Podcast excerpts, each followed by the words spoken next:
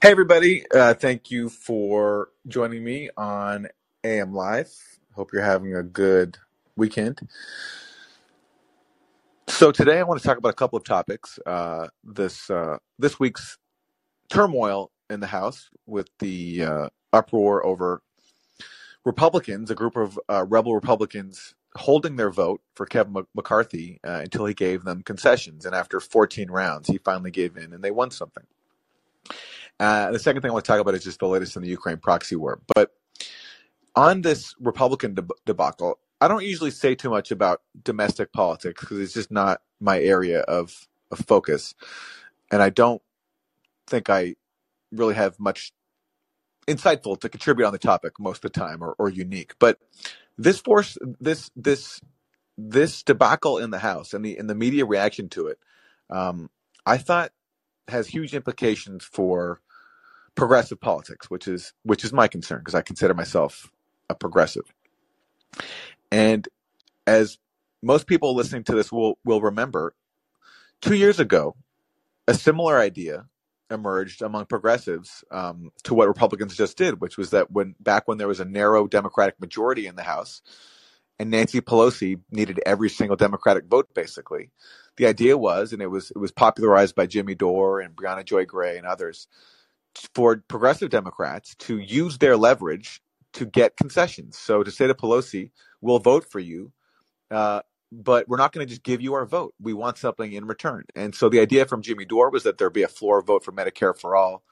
And even though you know that vote would probably be defeated, still the idea was that it would be a galvanizing mo- moment for the movement for Medicare for all to see during a pandemic the House voted down, and that that experience might help build some momentum and some awareness around Medicare for all. And Jimmy picked Medicare for all in particular because that was such a popular issue among progressives. So this would be something that you know ev- everybody um, in the progressive movement, no matter you know how you felt about other issues, could get behind. Uh, and other, you know, Briahna Joy Gray also put forward other asks as well. Um, you know, even stuff that would not be defeated or may or might not be defeated and uh, initially there was a group of, of you know like in like the lefty media space there was you know some broad support for it but we saw that after the squad refused to take up that suggestion there became this very bitter fight where people who initially supported the force the vote proposal turned on jimmy uh, and started attacking him for advancing it. And it became very very bitter. Well fast forward two years later uh, and Republicans, a group of them, have done exactly what Jimmy Dore and Briahna Joy Gray and others were advocating, which is they've withheld their vote in exchange for concessions. And a lot of what they asked for is stuff I don't support. There's procedural stuff, and I believe they wanted to cut food stamps, which of course I something I abhor, and I think they wanted to ramp up border enforcement. Apparently, they also wanted to seek a, a cut in military spending and as far as I know, they actually did win that, which is, of course, something I would support, you know, because I think the Pentagon budget is already obscene. But anyway, the point is they did something. They used their leverage for something and they won. And to me, their action and the reaction to it um, is a huge vindication for the force the vote advocates in many ways. Because, first of all, they won something concrete by not giving in.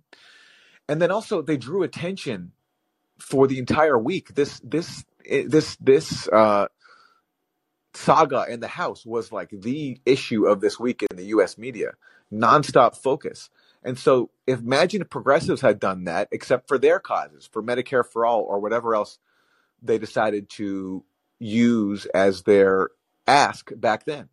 Um, this would have been, I think, a really important movement for the for, for the progressive cause if they had done this. And so, and then you have the, the reaction inside establishment Washington, which is to attack these Republicans and say they're undermining democracy. And some have even said they're undermining national security somehow, which of course they do, because anytime there's anything that threatens the establishment in some way, it's always used to somehow claim that, oh, they're, they're handing a gift to Putin. They're helping our adversaries because we're looking weak. But um, so the reaction to it, I think, displays, it shows what contempt there is for democracy because, you know, in a democracy, there shouldn't just be blind obedience to a leader, no matter what your party is. You should be actually trying to get concessions that you think are in your the interest of your of your constituency, and that's what these Republicans did. And the reaction to them has been harsh condemnation. And I just kept thinking this whole week: imagine if progressives had done that. It would have, um, I think, been a really galvanizing moment, a positive moment for the progressive cause. So, I mean, here, for example, is Chip Roy of Texas. He's one of these um, holdouts, and this is what he said this week about you know how despite all the condemnation for the the rebel Republicans, it actually this kind of display is actually healthy for a democracy. Well, first of all, uh, you know, let's remember that uh, a little temporary conflict is necessary in this town in order to stop this town from rolling over the American people. I don't think anybody uh, on either side of the aisle could uh, say with a straight face that they think that Washington is doing uh, good work for the American people on a regular basis and isn't broken. Uh, it, we, we have to work to fix this place. And look, some of the tensions you saw on display uh, when we saw some of the, you know, the interactions there between Mike Rogers and Matt Gaetz, uh, you know, some of that is we need a little of that. We need a little of this sort of breaking the glass in order to get us to the table in order to fight for the American people and to change the way this place is dysfunctional. Well, first of all, uh, you know, let's remember. So, you know, imagine a progressive Democrat saying that. First of all, imagine a progressive Democrat challenging Hakeem Jeffries or Nancy Pelosi. It hasn't happened yet. Uh, in both cases, all members of the squad and other progressives have unanimously voted for Hakeem Jeffries uh, and Nancy Pelosi. And AOC even bragged on MSNBC about how um, uh, all progressives had lined had lined up behind Hakeem Jeffries. Here she is.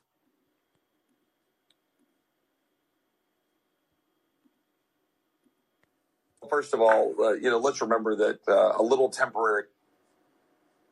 That's not AOC. Uh, sorry, this is AOC here. And get people in line. And a lot of times, information and truth is currency.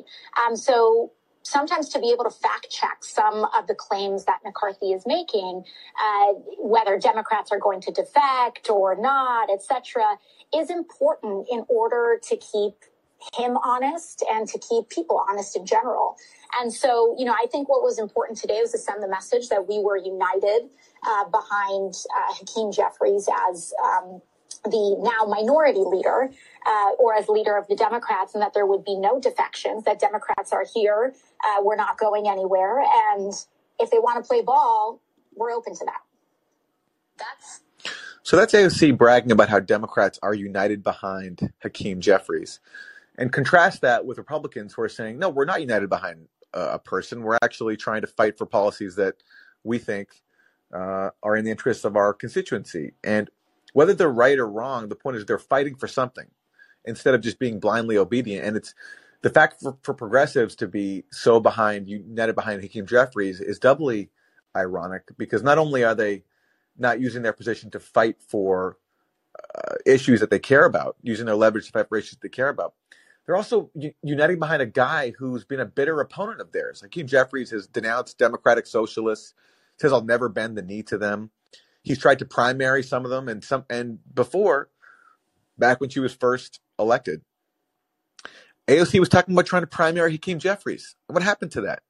Uh, now she's bragging about how united progressives are behind him. And to me, this is all you know, all part of the this trend we've seen from progressives, where on all these key issues, after talking about challenging the establishment of their own party, they're not. And you know, nowhere nowhere is that more stark, aside from this, you know, the the speakership votes, than the Ukraine proxy war where uh, they've all been unanimous in, in voting for you know bill after bill, spending billions of dollars on that war.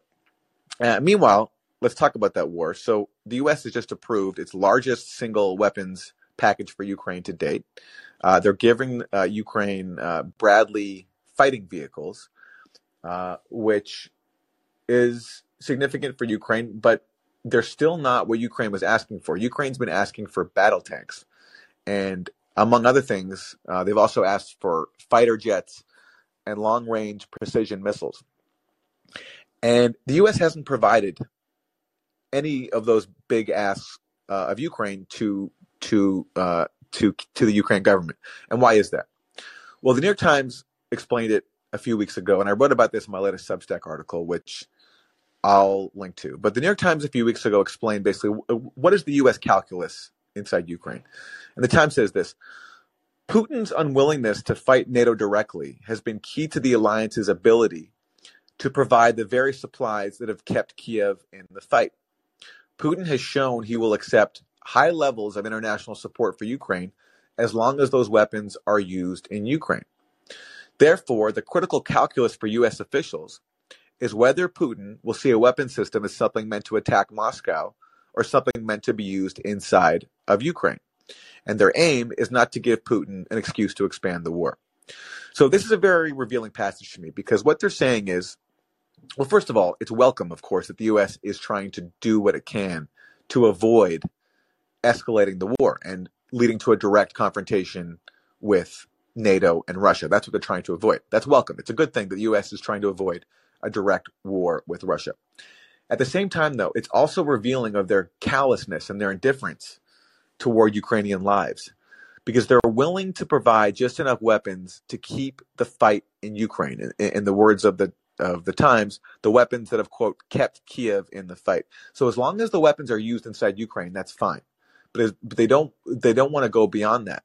But simultaneously, they're also saying that Putin is Hitler and wants to wipe out Ukraine. Well, if you really believe that, why aren't you giving Ukraine all the weapons that it wants? And the answer is because the aim here is not to defend Ukraine, it's just to keep the fight going. So if you supply just enough weapons to keep Ukraine fighting, but not any more that would force NATO to be involved, then you're keeping everything contained in Ukraine, and therefore you're using Ukrainians as sacrificial lambs. And many people have explained this uh, in stark terms. Um, for example, Oliver North recently spoke on Fox News, and he talked about how um, basically that the Ukraine proxy war is is is very much like what Reagan did in the 80s, and he said their blood are bullets. That was that those those are his words. Their blood are bullets, which is a great summary of the uh, proxy war. And um, this week in the Washington Post, Condi Rice, the former Secretary of State, and Bill Gates, the Defense Secretary, had an op-ed where they're saying that the U.S. strategy is not enough; that it needs to escalate because, uh, in their words, time is not on Ukraine's side. And so they say, meanwhile, although Ukraine's response to the invasion has been heroic and its military has performed brilliantly, the country's economy is in shambles. Millions of its people have fled. Its infrastructure is being destroyed and much of its mineral wealth, industrial capacity, and considerable agricultural land are under Russian control. Ukraine's military capability and economy are now dependent almost entirely on lifelines from the West, primarily the United States. Absent another major Ukrainian breakthrough and success against Russian forces, Western pressures on Ukraine to negotiate a ceasefire will grow as months of military stalemate pass. I'll read that again absent another major Ukrainian breakthrough against Russian forces, Western pressures on Ukraine to negotiate a ceasefire will grow as months of military stalemate pass. And in their words, that's an outcome we don't want. They don't want to see Western pressures for a ceasefire. They want to avoid that. So they, they say, they go on to say, the only way to avoid such a scenario is for the U.S. and its allies to urgently provide Ukraine with a dramatic increase in military supplies and capability, sufficient to deter a renewed Russian offensive and to enable Ukraine to push back Russian forces in the east and south. But what I think they know is that if the U.S. really radically escalates its support, that that could draw Russia and NATO into direct confrontation. So some people in Washington are so worried about Ukraine's prospects that they're willing to risk right now a direct Russia US war. So, in other words, they're willing to risk nuclear catastrophe. But that's the inevitable conclusion when you try to use Ukraine as cannon fodder that eventually you're not going to be able to sacrifice enough Ukrainians. You're going to have to risk a wider war if you want to achieve your aims, which is to, you know, permanently weaken Russia and even achieve regime change. So it's still a very dangerous moment. And we're seeing, you know, the U.S. is kind of flirting with both sides. They're playing footsie. They're, they are now radically escalating their military support, but still not at the levels that Ukraine wants. And um, who knows what will hold? Uh, who knows what kind of pressure they're under, and whether this unwillingness to enter into direct confrontation will last. I mean, that's the problem with war. It's it's unpredictable, and the fever right now in Washington is so pro-war that it's quite possible that Joe Biden is not politically strong enough to withstand it. So, I mean, that's all the more reason why these things have to be avoided and negotiations should be uh, encouraged. And uh, as ever, it's a dangerous time. And there's some talk that maybe a new Congress with Republicans now in control of the House will change things. I, am skeptical of that, but but we'll see. But uh, it's as always a very dangerous moment, and uh, that's my rant. All right, a lot of callers. Great to see. So let's open it up to callers. And uh, Amanda, you are first.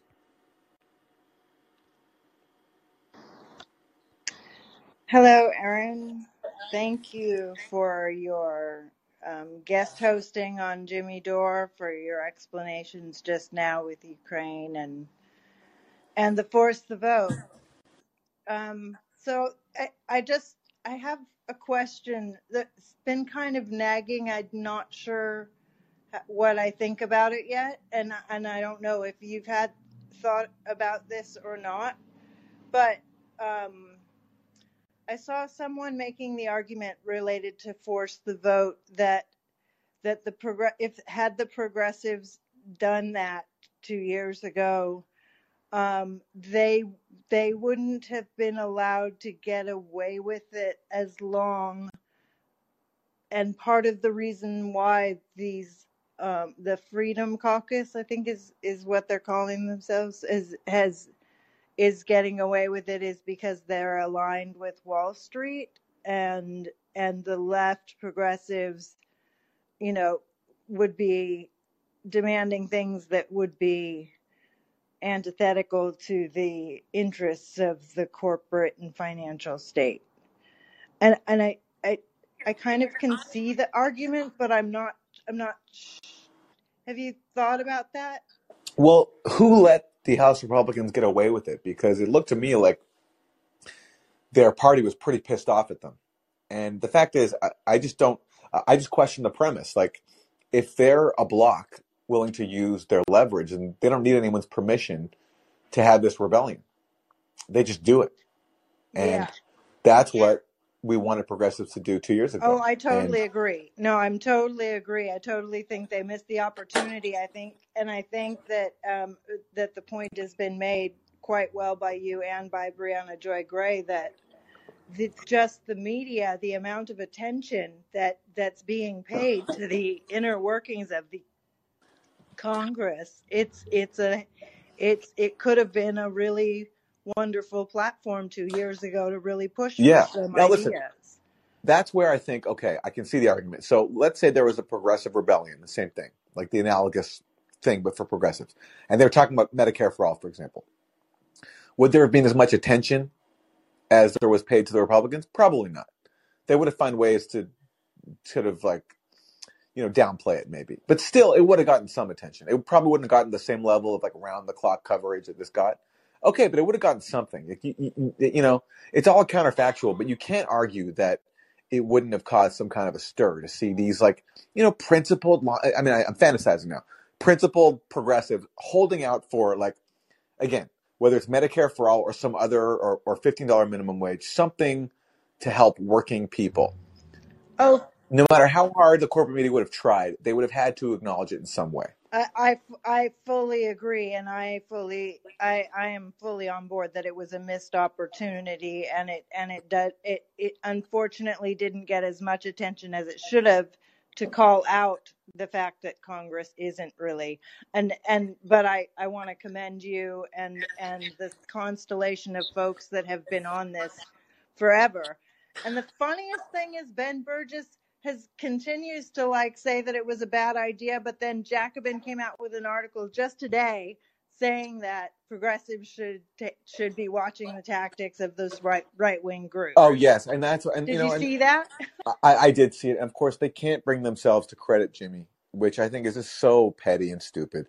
And listen, honestly, it's something everyone needs to get over. If someone I don't like personally has a good idea, I'm not gonna not credit them. You know, people deserve credit if they have a good idea, and people we have to rise above personalities here. And Um, it's just you know, Jim. It's like it's there's something unfair also about like not rewarding courage. Courage should be rewarded. So people like Jimmy and Bree who like went out on a limb and like you know challenged the progressives in Congress, which is uncomfortable to do. You know, it's not easy and it, it brings you you know they should be commended for that. And at minimum, if you won't commend somebody for courage, you at least have to acknowledge that they did it. And so you can't pretend that this er, I, that this idea comes from Republicans. I mean, talk about horseshoe theory Yeah. if you're not even willing to credit progressives for actually having the idea first, you need to credit Republicans. I mean, that's you actually doing the bidding for Republicans because you're not giving credit to people on your own side who advocated this first. And I just all that petty stuff is is just very very unfortunate. But whatever. I think I think for many people this has been a uh, clarifying moment, and I think people like Jimmy. I, I personally wasn't I, I- didn't play any role in this. I just I, I thought it was a good idea when they were saying force the vote and I, I basically like I retweeted it and I, I I'm sure I tweeted in support of it, but I didn't do anything concrete to like to bring it forward, um, except maybe doing a live stream or something. But Jimmy and Briahna did, and they took risk, and then Briahna lost a lot of friends and allies, and I think her subscriber count took a hit. Um, and uh, so it's people like that that should be. If you can't bring yourself to commend them, you at least have to acknowledge them. And Yeah. it's yeah, Yeah, it would be it it could also be good if people could let go of an idea being attached to a specific person even if it's my idea it shouldn't be my idea once I've shared it absolutely. and I Yes. and I Well, should be okay with letting letting it go because yeah. it's for the but that's you know every not everybody th- I understand not everybody thinks that way Unfortunately, If you, I mean, if you listen to what the way Jimmy talks about it, he always goes out of his way to credit the DSA with the idea because it was in their handbook I was like what should be a progressive tactic. Well, it should include leveraging your vote to win concessions. So, and when Jimmy does it, he will read from the from whatever DSA text it was that put forward the idea. But then the DSA apparently, I don't follow this too closely, but apparently the DSA wouldn't get behind the force the vote, or at least some faction of the of the DSA wouldn't. So it's um of course, yeah, it's definitely it's not about individuals, it's about the idea. And um it's just petty when the individuals that did push the idea can't at least be acknowledged for it. I yeah just that's unfortunate. yep Thank you, thank thank you you, Amanda, for the have a call. good You too. Okay, next caller, Johnny G.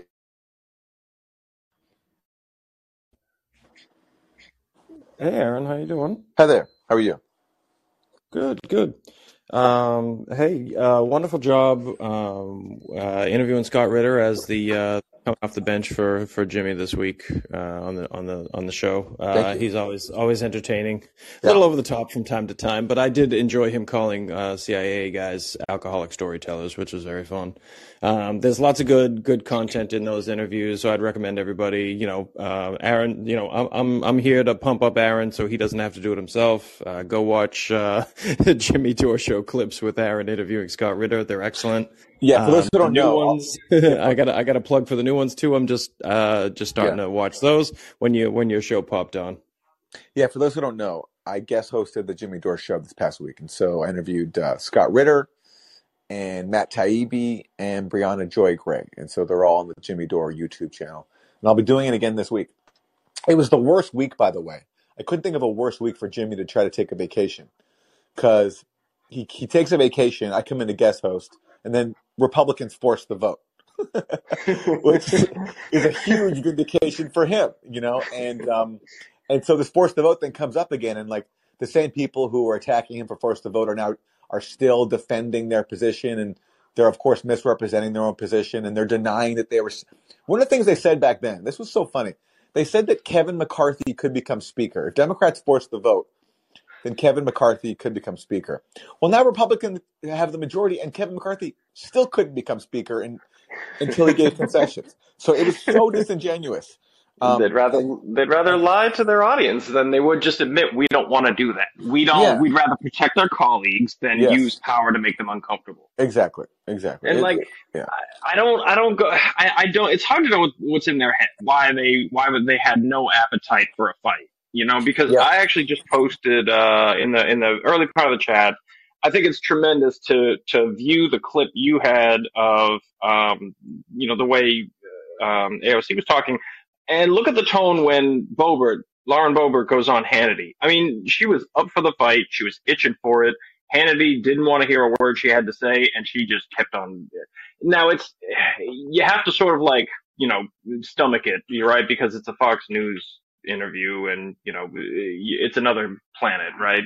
But it's worth listening to the the content of what she says. She's actually, and, honestly, she's not the most articulate anyway, right? But it becomes very clear that she's trying to explain to Hannity that she is contesting power and Hannity doesn't want to hear it. He's like, who do you want as speaker? Who's your final choice for speaker? And she's like, no, Sean, we're, we're contesting power. We would like to decentralize power from the leadership of the party, of the Congress, down to the members. And like Hannity just doesn't want to hear it, wants to run right over her.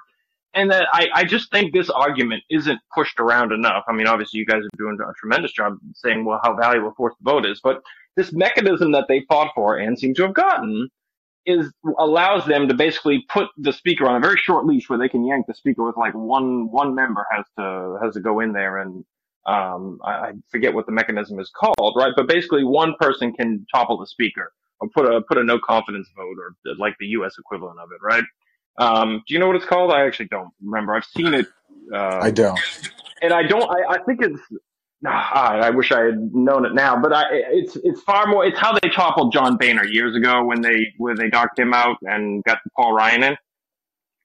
Yes, yes, yes. So, so honestly, I think that is an underrated part of the conversation. I don't think it like.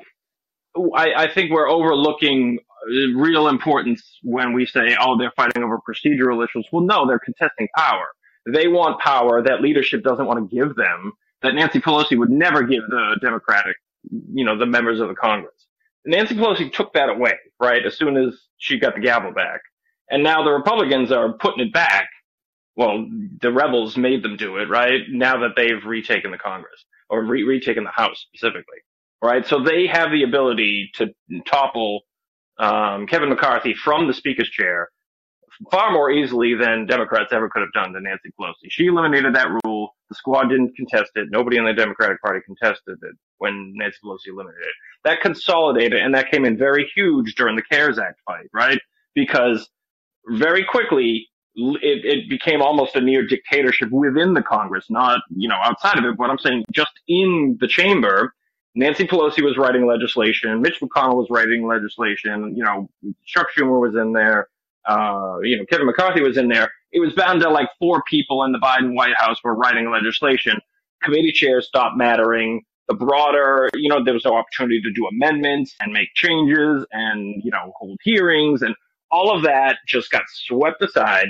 And it was, you know, the offices of those individuals that in the leadership positions writing legislation, handing it down to Congress for a quick yes or no, and then, you know, moving on and then pressuring the hell out of everybody to vote yes so that's a huge consolidation of power in the in the form of uh, in the in the hands of the leadership of both parties, and they were both happy to have it.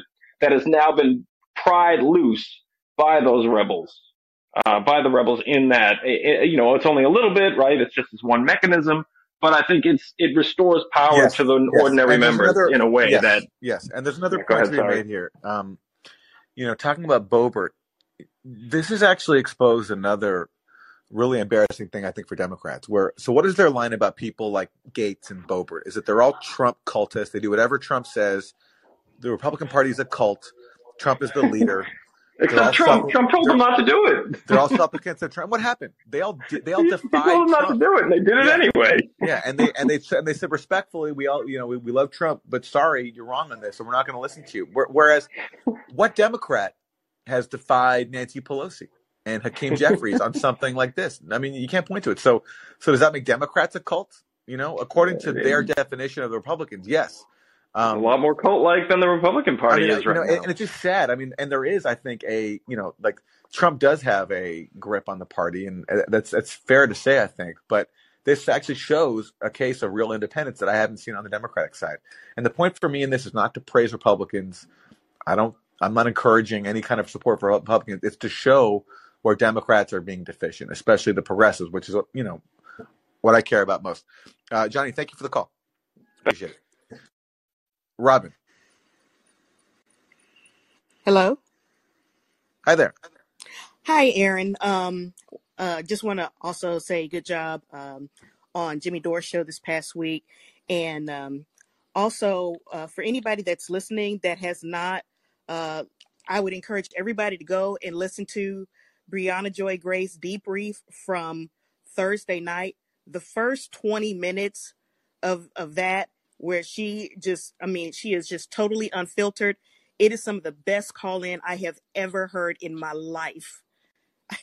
I have listened to that probably at least five times over, the past two or three days. It is Wow. Okay. pure All fire. All right. So just Well, the I first thought she 20 was great. Yeah, Yeah. I thought I thought she was great when when she came on with me on the Jimmy Dore show this week. But I will um I'll check that out for sure. Yeah, I mean, because you know when she's on, um, you know, on Jimmy Dore, or even on her own podcast, or you know when she's on her Bad Faith podcast, or when she's on the Hill, you know, she maintains a certain level of of professionalism. And don't get me wrong, she was not just off the rails or anything like that.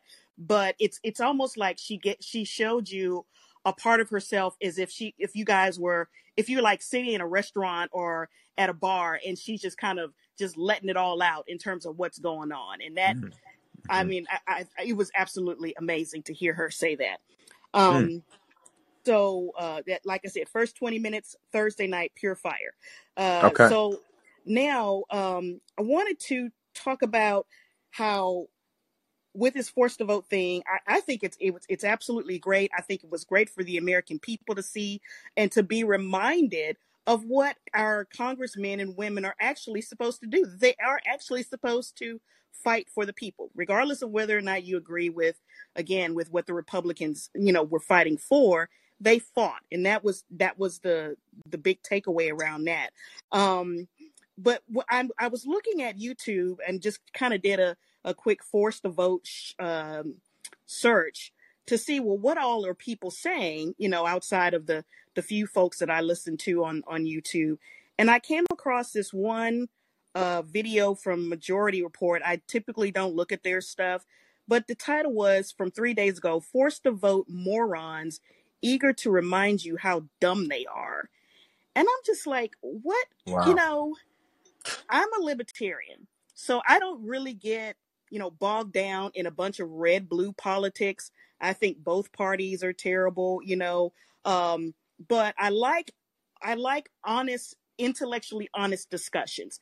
I like robust uh, discussion about philosophical issues when it comes to economic policy or foreign policy or things like that, so I can get a better understanding of where somebody is coming from. And when I see things like that, I'm I don't understand. I want to. Who are they talking to? They're not talking to me. I don't understand who he's trying to convince when he when he has these flame throwing uh, topics out there. Uh, I, I I just don't get it. And frankly, I at this point in time, I don't understand what Democrats in general want. I understand what the left wants. That's that's made very clear when I look at people like Briahna Joy Gray and Sabby Sabs and and uh, and I look at people like Jimmy Dore. I know what they want. Um, I know the Republicans say that they're for smaller government. They're not. I know that the Republicans say that they're for lower taxes. There they are for low. I would give them that or whatever. Um, but you know, I know what the Republicans say. I don't believe them. Uh, I know what the left wants. The you know, but I don't know what Democrats want uh, because I don't see anything in terms of what they do that ex- that differentiates them from from anything. And so so I'm you know maybe that's why they don't want to force anything because they don't believe in anything. Just and that's an honest question I have. What do they want to do? Because we know what they're not going to do. What do they want to do? Isn't there a movie or something called like "What Do Women Want" or something like that? Or you know, so yeah, it's a good question. What do leftists want? Uh, it's a great question, you know, and it's it's a question made more difficult by unfortunately the squad, who were the hope of many leftists who were going to take on the establishment. I think on some issues they've been great, but I think also because some of them have become influencers, more more influencers, I think, Ah, than politicians. It's muddied the waters, and for people who want access to them and who want to believe in that they're really doing something concrete. It's it's made leftist politics more about you know being down with influencers and you know appealing to that kind of culture and not really doing anything substantive and abandoning basic principles like opposing neocon foreign policy. Uh, shining example being the, the Ukraine proxy war, where you have every single self-identified progressive voting for it constantly and not even and, and even with even withdrawing their own call for diplomacy uh, under a little bit of pressure. So it's a great question.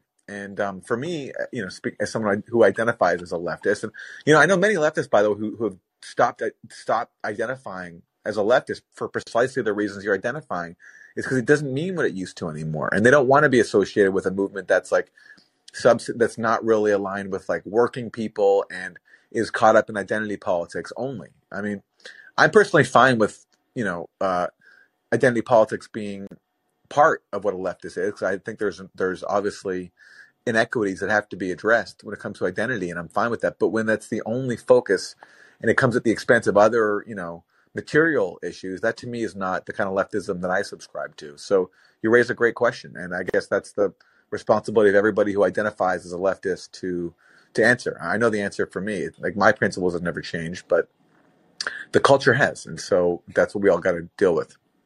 All right. Well, I'm I'm going to hang up, but, but based on what you told me, it sounds like they're the the political version of televangelists, and uh, I don't want yeah. any part of that.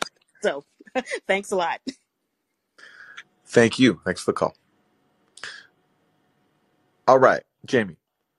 Well, by the oh, way, by the way, before I forget, let, let me just say, say and Jamie, you're, Jamie, echoing, you're echoing, so, so I'm going to mute you for a second. Um, let me just say that speaking of interviews I did this week, so I, you know, I was guest hosting on the on the Jimmy Dore show, but also this week on Useful Idiots, Katie Halper and I interviewed Ivan Katchanovski, and I really recommend if you're interested in Ukraine war, I really recommend it because he is a Ukrainian voice that we're not allowed to hear in U.S. state media. He's a scholar who's done a lot of work on Ukraine. Um, exposed a very key lie, which was used, been used to basically justify the coup of 2014, backed by the U.S., which really kicked this whole thing off. Uh, he exposed this massacre called the Maidan massacre, which was blamed on the Yanukovych government, and that's the government that the U.S. helped overthrow.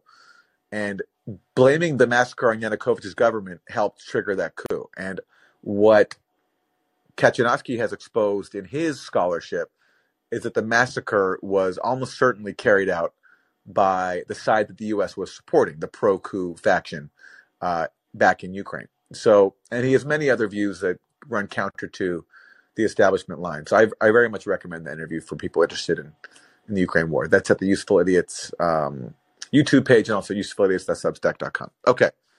And for that guest who I just kicked out, I apologize. If you come back in the queue, I'll, I'll let you back in. I forget your name, but uh, I couldn't, I wanted to not hear that echo. Okay. Jonathan, you are up for now, and then we'll again, if that guest who I kicked out wants to come back, I will let you back in. All right, Jonathan, go ahead. Yeah, this is a, a it's an app where it's easy to push the wrong button or make a mistake. It's a still needs a lot of work, I guess. but uh, yeah, I wanted to I wanted to say I, I thoroughly uh, I enjoyed the uh, the show you did with Briahna Joy Gray. I can't think of a better team up of people with an aptitude for clearly and concisely framing the relevant issues. And what it, that kind of gets me to is, especially with what just happened with the Republicans, obviously, which is why we're taking a victory lap.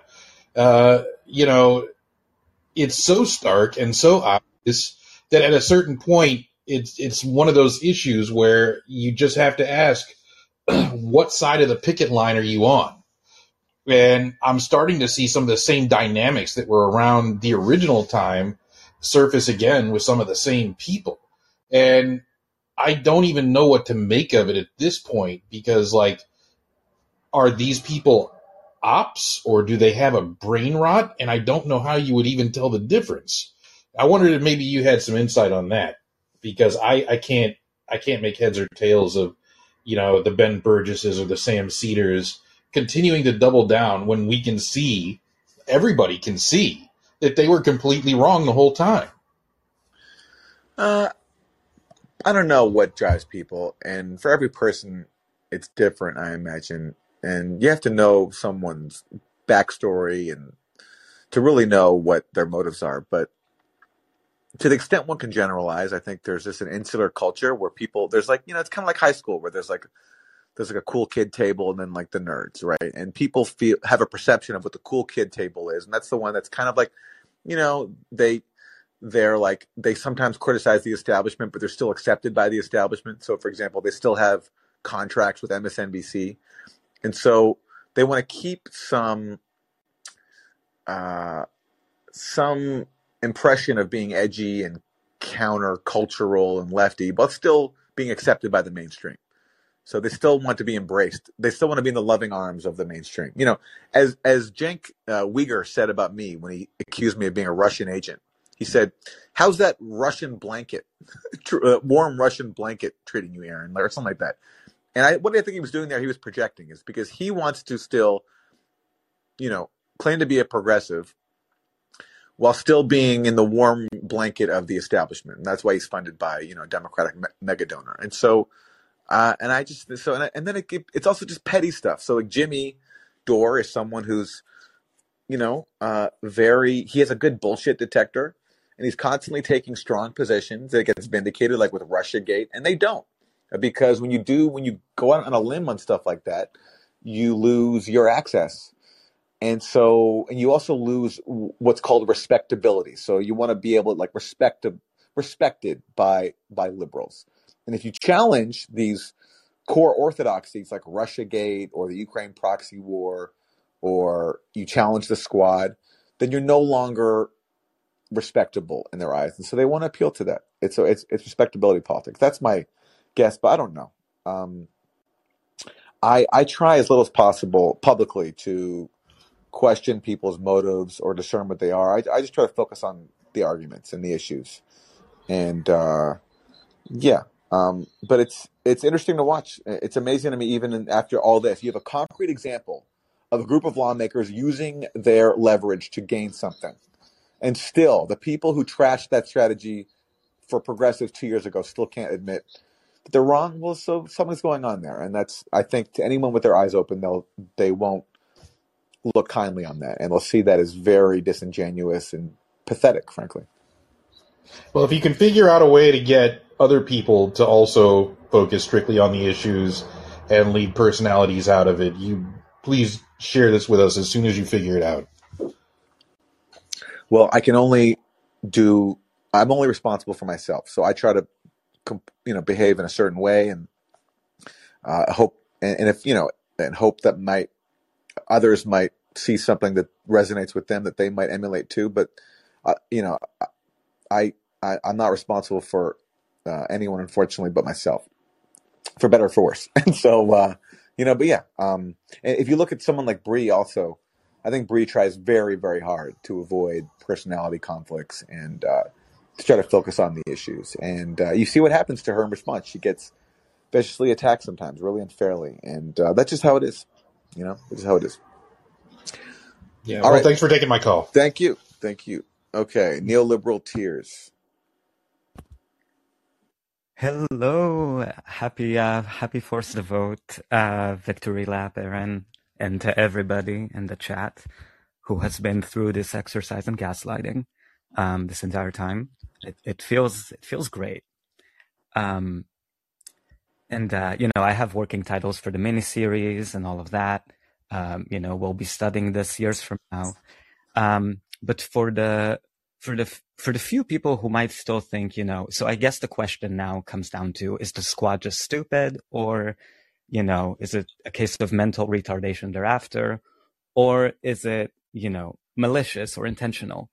And I found this great article uh, um, from Edward Isaac Dovere, for a rehabilitated Russiagator, um, who also wrote the Assange um, CIA uh, uh, kidnapping plot expose.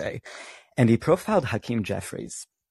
And there's a, as a forced vote historian uh, myself, I found this weird paragraph where he talks about how um, in several conference calls in that in that that spring of 2021, Um, Justice Democrat staff joined a collection of congressional aides and other groups like the Working Families Party and the Sunrise Movement to talk about how to extract concessions from Jeffries on his way to becoming speaker.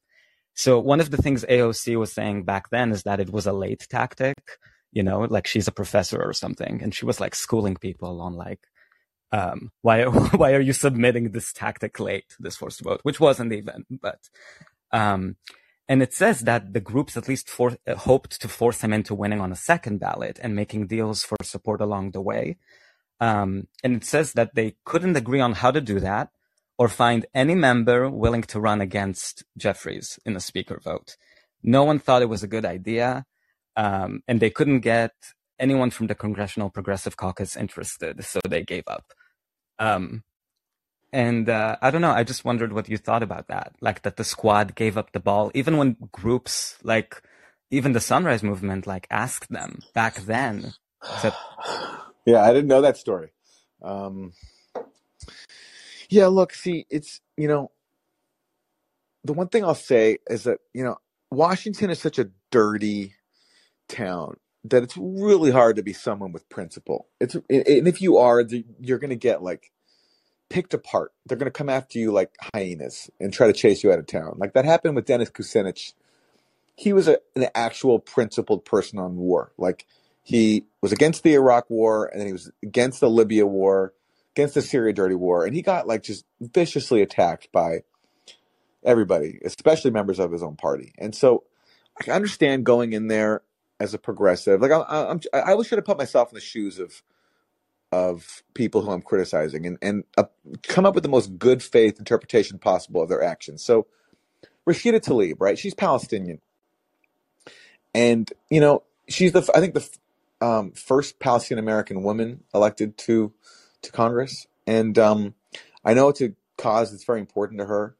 And so I imagine in that situation, you know, maybe you think to yourself, and I, I'm just speculating here. I have no inside knowledge, but maybe okay, well, if I compromise on this, maybe I'll get some. Maybe down the line, I'll, I'll be rewarded with you know some concrete returns on this issue that I really care about, or whatever it is, some other issue.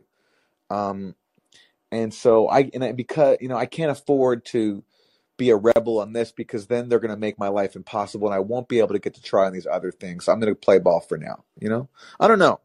I mean, I'd love to hear someone make the case like for what is the most good faith interpretation possible.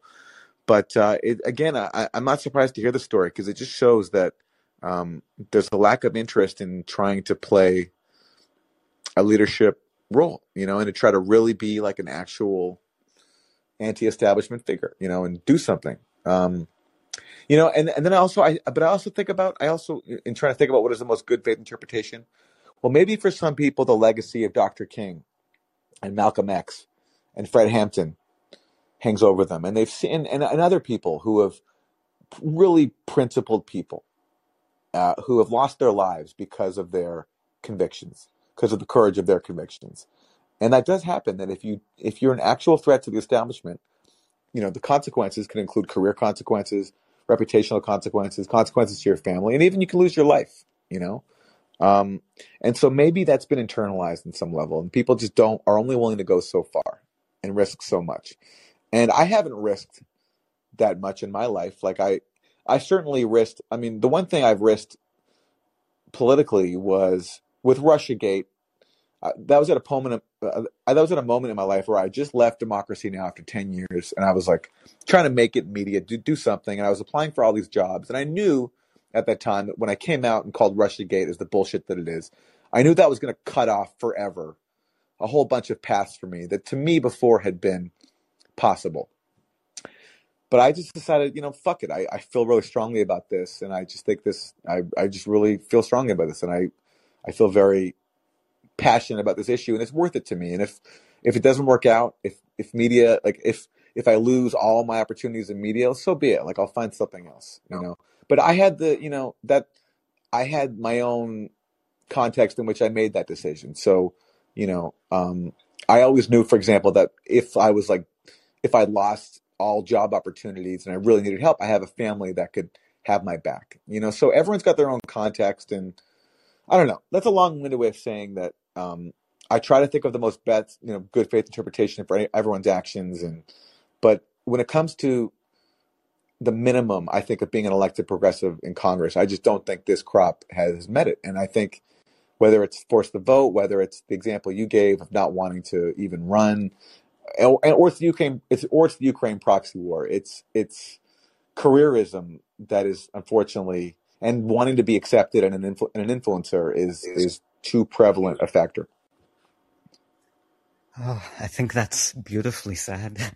How can I follow that? Um, and I think, you know, if, if I, the last thing I'll say, I, guess, is that, um, I think the arc of your career really has been about sticking to your integrity and, and principles.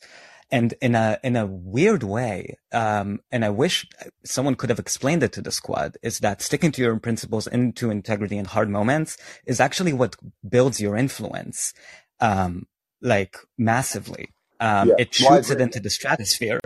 Um, I like that's why people listen to you. That's, that's why we're all in this room right now. And, Yeah. um, some people can't get more than two. So you see, like, and the AOC and the squad, they're having fundraising issues, right? Yeah. Um, the base that used to donate to them has left. And I think what bothers me is seeing people like Matt Gaetz taking on the mantle on primetime television saying, I'm doing this because I'm I'm against special interests and the concentration of uh, the power of leadership at the top. And you, parties, see, call that- someone could tell him, could tell Yeah. them that he's probably doing fundraising, uh, circling like uh, whatever wagon wheels right now or whatever, and they would have benefited from that. Some of the conservatives that sent him money right now, they would have sent it to the squad if they did that two years ago. Yeah. And I'm worried that people that used to donate to the squad would have seen someone like Matt Gaetz and said, that's a fighter to me. So, you know, he, I guess, didn't have the Martin Luther King, Yeah. um, trauma and fear reaction, but he's, Yeah. they've taken, yeah, anyway. Thank you for, And, you know, and Right. and you know, um, an earlier caller was asking about why some media figures still can't admit they're wrong, and I was talking about their animus toward Jimmy, and I think part of their animus toward Jimmy comes from the fact that he has gained such a huge following by sticking to his principles and being right on a lot of issues where being wrong has been rewarded with you know uh, poli- with, with like you know spots in media and jobs in media, but it was wrong, and he's been he's been rewarded by his audience by being right and sticking to his principles, and they resent him for that because they haven't done that, and um, that's what I think drives some of the animus on their part toward him. And but you know, like the sad thing is about this world is that the people who get who stick to their principles aren't always rewarded. So when you see a case like Jimmy, and to a certain extent myself as well, who get rewarded for sticking to whatever the truth, like you know principles, um, like things worked out like with me very well by by going hard on RussiaGate. I mean that things worked out great. It's actually it, it it's been amazing for me, but it doesn't always happen, and so it, it is always a gamble, and I can't in good conscience tell someone you always have you know that's a personal decision to make and you know i know someone for example who for years has been an attorney working in a really tough environment on a really really like like working for no money but defending um lower income people who are in really tough positions and doing it because he really believes in it and there was never any path toward him being rewarded for it it was all it was thankless work and it was um, difficult work, and his clients were difficult because they don't even always appreciate. They don't, they don't. A lot of them don't even have the capacity to appreciate what he's doing for them. Um, but he did it. He stuck to it because he believes in it, and he recently got rewarded with some um, like great position uh, where he's going to be. It's at an institution, and he's going to be basically teaching uh, and helping students do the same thing.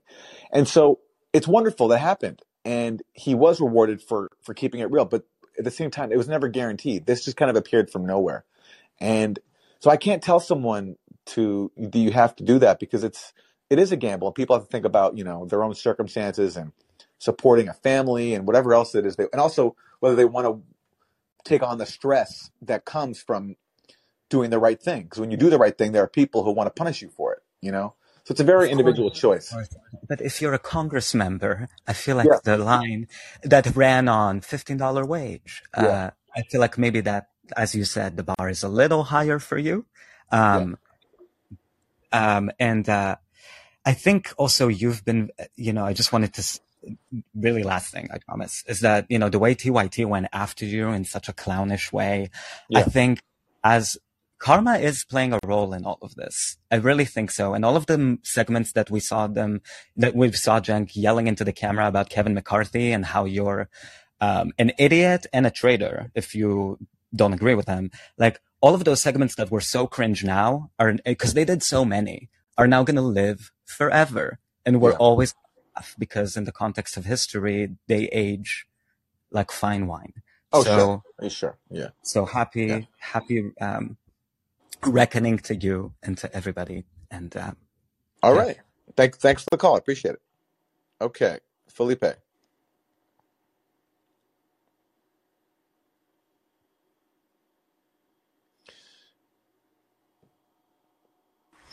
Felipe, are you there? There you go. Hello, can you hear me? Yes. Oh, okay, okay. No. Oh, I think we we got a bad Okay. delay here. Uh, uh, I'm not sure if you're hearing me l- live now, or is it like uh, five five seconds ago? You're hearing what I said five seconds ago. I, I'm hearing you now. Yeah. Okay. Uh, all right. Well, I'll I'll try to make it work. If it gets too bad, I'll, I'll call in some other day. Uh, I just wanted to make a quick comment about uh, what I've seen here in Brazil, which is my home country. I do reside in the U.S., um, but I've, you know I've, I'm visiting here for the end of the year, and uh, I've been watching the news and seeing how the war in Ukraine is covered here. Uh, so I just wanted to make one comment, and hopefully, will be interesting to you and the listeners. Uh, just one question before I um, two quick questions before I make the comment is on the ceasefire uh, over Christmas that uh, um, that was made in, in Ukraine. Uh, do you know if uh, do you have any certainty as to you know who violated or you know who started the uh, you know the violations or would you just chalk it up to you know it's it's it's, it's the war? And obviously you know it would end, end up being violated. So that's the first question. And the second question is on the two people who died on that uh, on that day of the Christmas I think one was in Kharkiv the other one in Donetsk uh, the one in Donetsk, do you know if uh, it was a person in a Russian controlled area or a Ukrainian controlled area? I know those are fairly detailed questions. I just want to make sure that I get those facts right before I make my comment.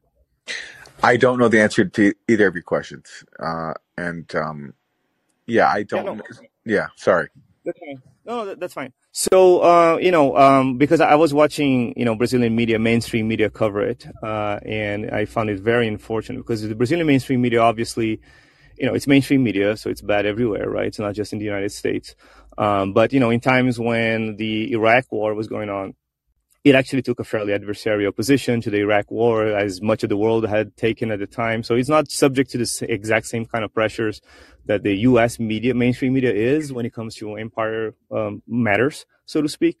And so when I first started seeing it here, I found it very discouraging to see that you know it's it, it sounds a lot like the coverage that we see in the U.S. when it comes to the Uk- Ukraine war.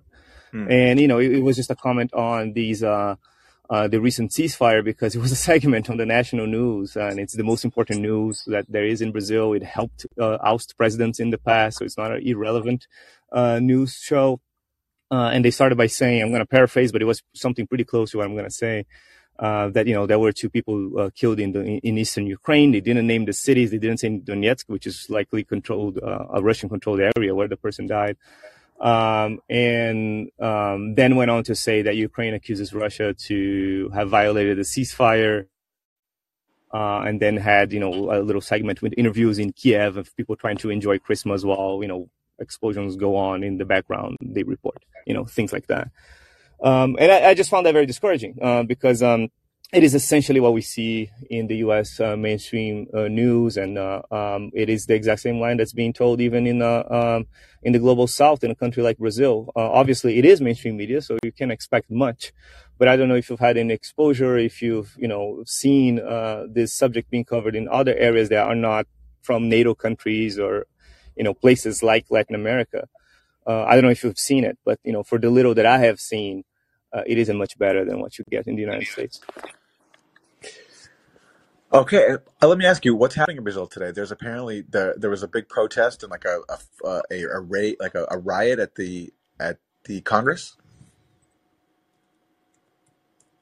Uh, yeah, um, you know, I've, you know, I, I know very little. I just watched the news just now, and I had to dodge actually uh, an avenue that uh, uh, where there were protests. I'm in São Paulo right now, not in Brasilia.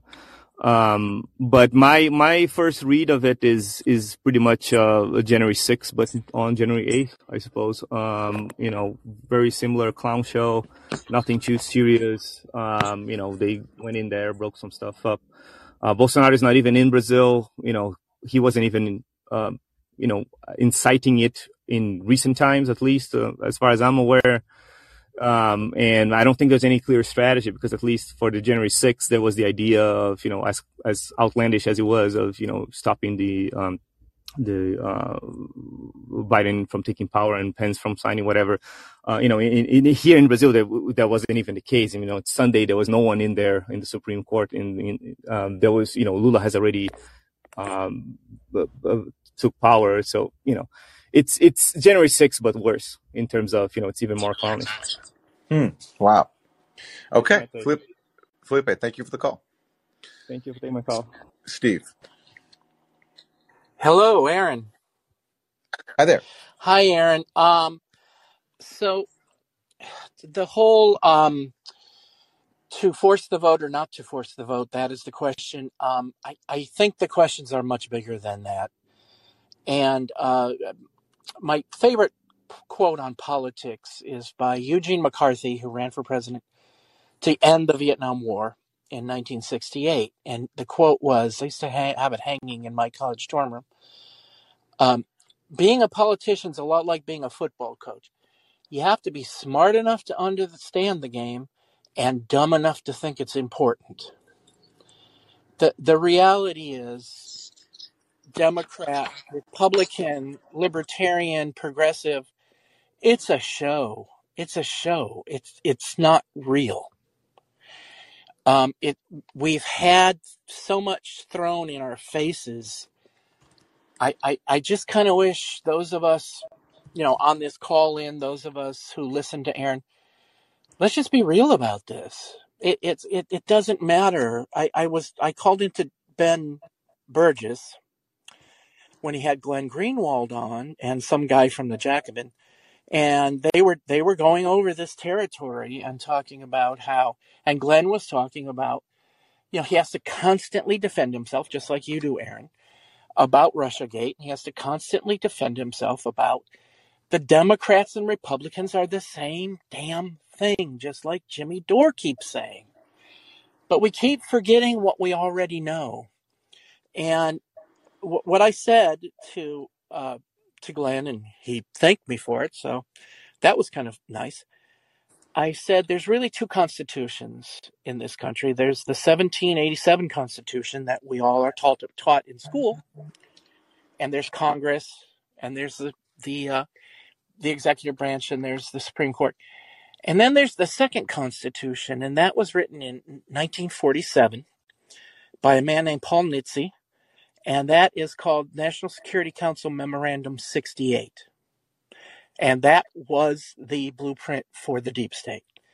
And from that, from everything came the CIA and the NSA and all that stuff. And that is really the operating manual of the US government since 1947. And a lot is coming out now about the Kennedy situation that uh, these people killed him. They killed him because he wasn't he wasn't going along with all of their plans. Yeah, Steve, I'm going to stop you there because I've Yeah. discussed this, this issue before, and as I've said, I'm very open to that argument, and I, of course, support the declassification of all the documents. And it's odd that you know, so many years later, 60 years later, we still have not seen the full documents. So, but I will say, having read Rethinking Camelot by Noam Chomsky and The Dark Side of Camelot by Seymour Hersh. I'm not convinced about that portrayal of Kennedy. I'm just not. I, Uh, yeah, Aaron, Aaron, yeah. that's not. Yeah, I, I can I can stip that. I can stipulate that. My point is not about Kennedy. My Yeah. point is about the operating instructions for the U.S. government is actually the National Security Memorandum, which said we must be on a permanent war footing forever because the American people didn't want any more wars in 1947. We must be on a permanent war footing forever, and we must be able to fight, and I'm not making this up, read it, two and a half major wars at the same time. And if you look at everything that actually gets done in this country, that is the operating manual.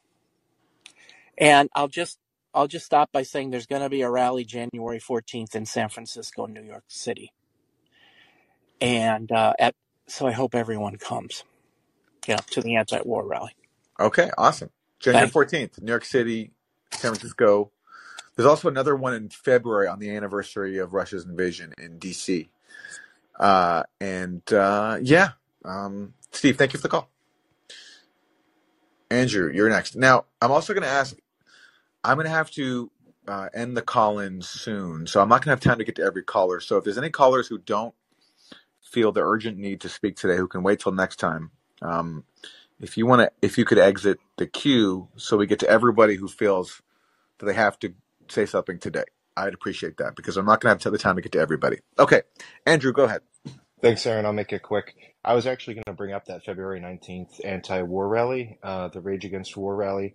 I had asked Briahna Joy Gray if she was familiar with it, and she hadn't heard of it and was slightly suspicious of who was involved, uh, I suppose. Um, I was just hoping maybe you or Katie could also reach out to her and, you know, try to extend an olive branch. I think it's really important. I think that her audience represents a segment of the left that doesn't have the same amount of crossover with people like Scott Horton, who's going to be there, as you know, uh, as maybe yours and Katie's does. I just, I think this is one of the most important missions right now is to start unifying the left and the right on things we can agree on, and that that rally is one of them. So I was, I, obviously know about it.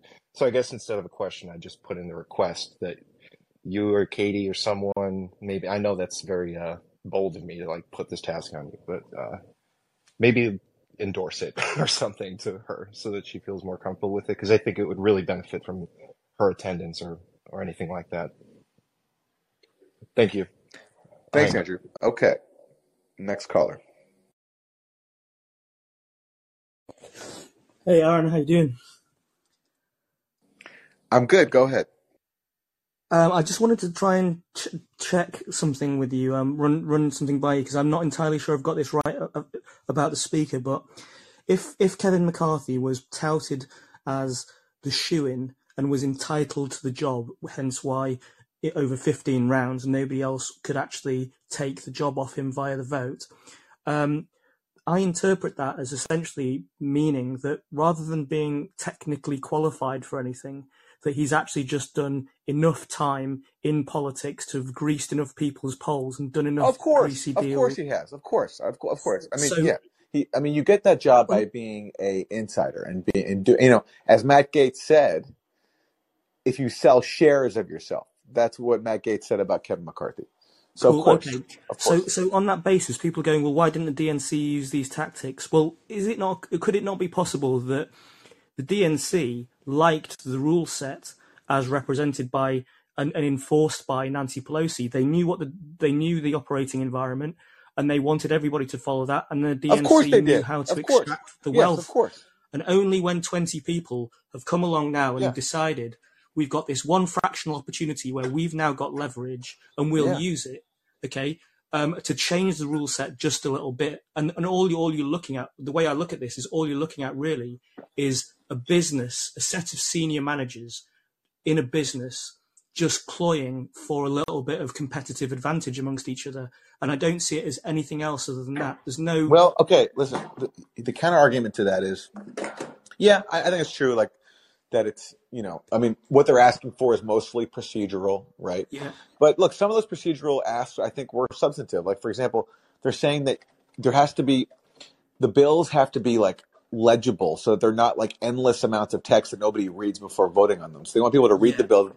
They want public notice of the bills well in advance, so the public has a chance to see what their lawmakers are voting on. And apparently, they fought for defense cuts. And I will have to fact check this, but that was one of their asks, and apparently it went through. And also, they got a what's being billed as a new church committee to investigate the intelligence agencies. And Thomas Massie, who um, is in the uh, you know he, he he's a libertarian member of Congress on the Republican side. He says we're going to investigate the intelligence agencies and we're going to go wherever the evidence leads us. And in fact, I have the clip here. He, here he is speaking recently on Tucker Carlson's show, and he talked about this. And, and of course, the church committee. People don't know that was the committee that was established uh, to investigate the intelligence agencies. Uh, you know, and um, investigated COINTELPRO and investigated how the intelligence agencies have been cracking down on dissidents and subverting dissidents in the U.S. and elsewhere too, around the world, and that was substantive. So they're talking about a church committee too. So this is a bit of that Thomas Massie clip with Tucker Carlson. So we spent all week telling you about the fight on Capitol Hill over who's going to be the next Speaker of the House. Of course, at the beginning, the presumption was Kevin McCarthy was going to get the job, and then a group of his colleagues stood up and said, "Not so fast." I'm going to skip ahead to Thomas Massie, so we don't have to hear this intro.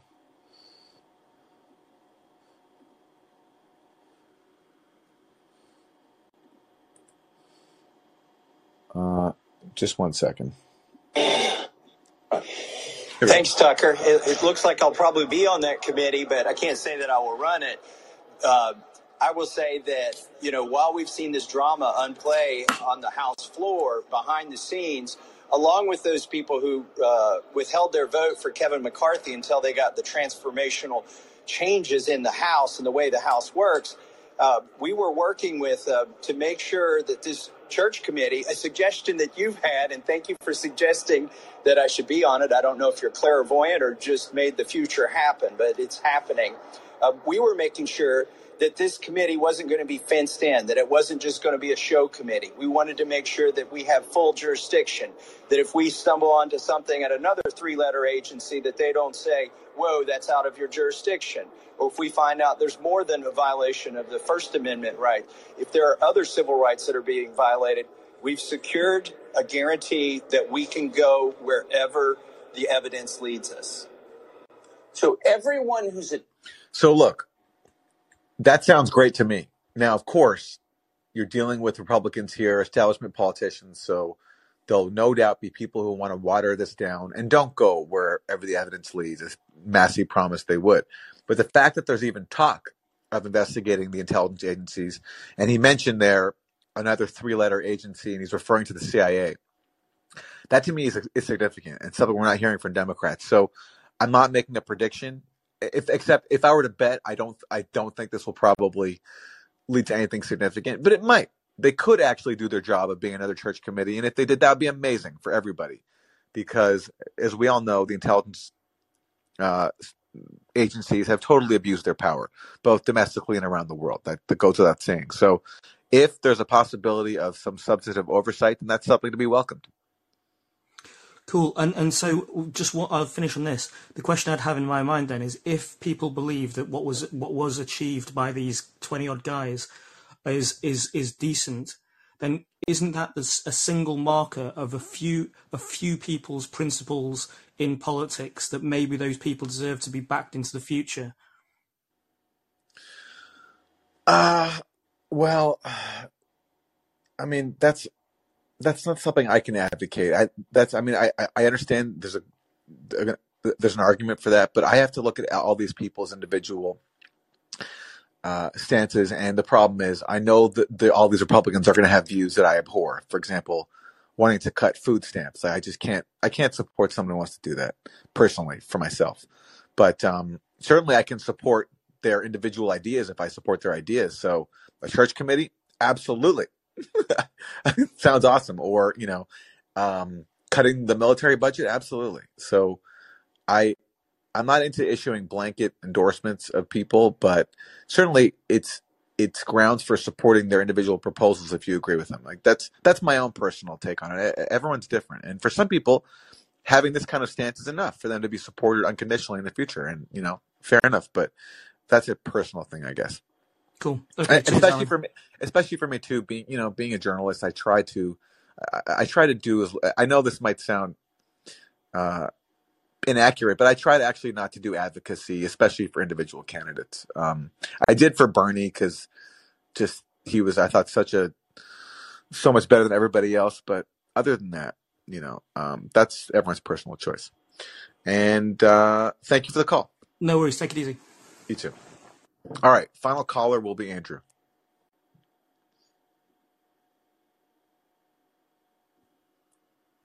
Hello, mic check. Hi there.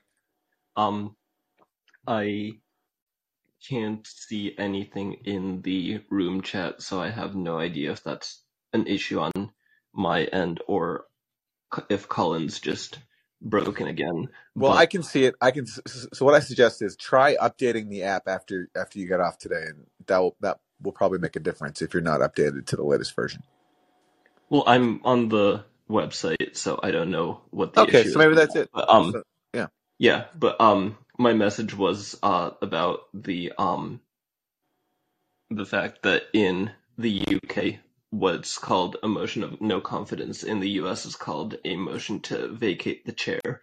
Um, but in the UK, it's interesting because most of the successful motions of no confidence come from like an internal party vote to kick out their party leader rather than the minority party voting to uh, kick out the government because they would tend to unite the majority even if the majority isn't entirely in favor of the government.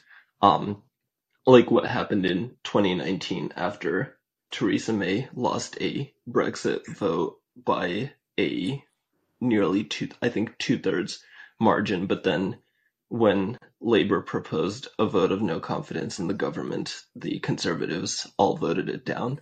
Right. Um, but yeah, uh, and then also, um, I mean, I'm, I think I have slightly mixed feelings about this new select committee because, um, which which I also just heard about for the first time when you brought it up because I, for whatever reason, even though I also spend a lot of time on Twitter, the people I follow, despite being generally in alignment with our views, for whatever reason, they're not the people who are talking about the committee, or if they are, then Twitter's not showing them to me. So I think that in general, revitalizing the church committee is a good idea, but I think when Democrats are worried that this is going to be a tool for Republicans in the House to investigate Democrats in the administration, I think that's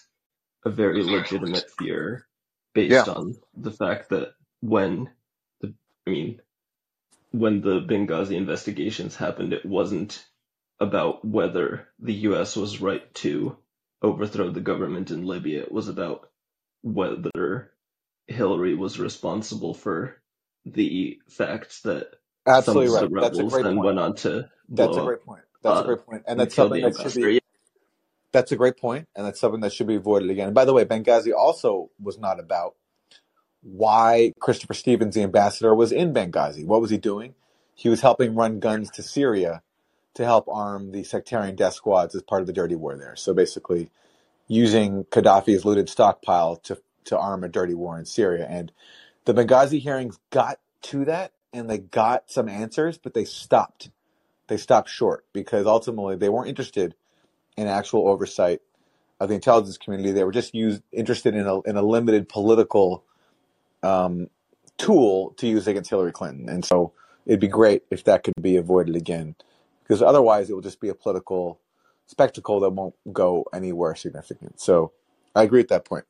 And we're going to leave it there. So thank you everybody for tuning in today. I appreciate you spending some time with me, and I hope your rest of your weekend goes well. And I'll see you next time. Bye, everybody.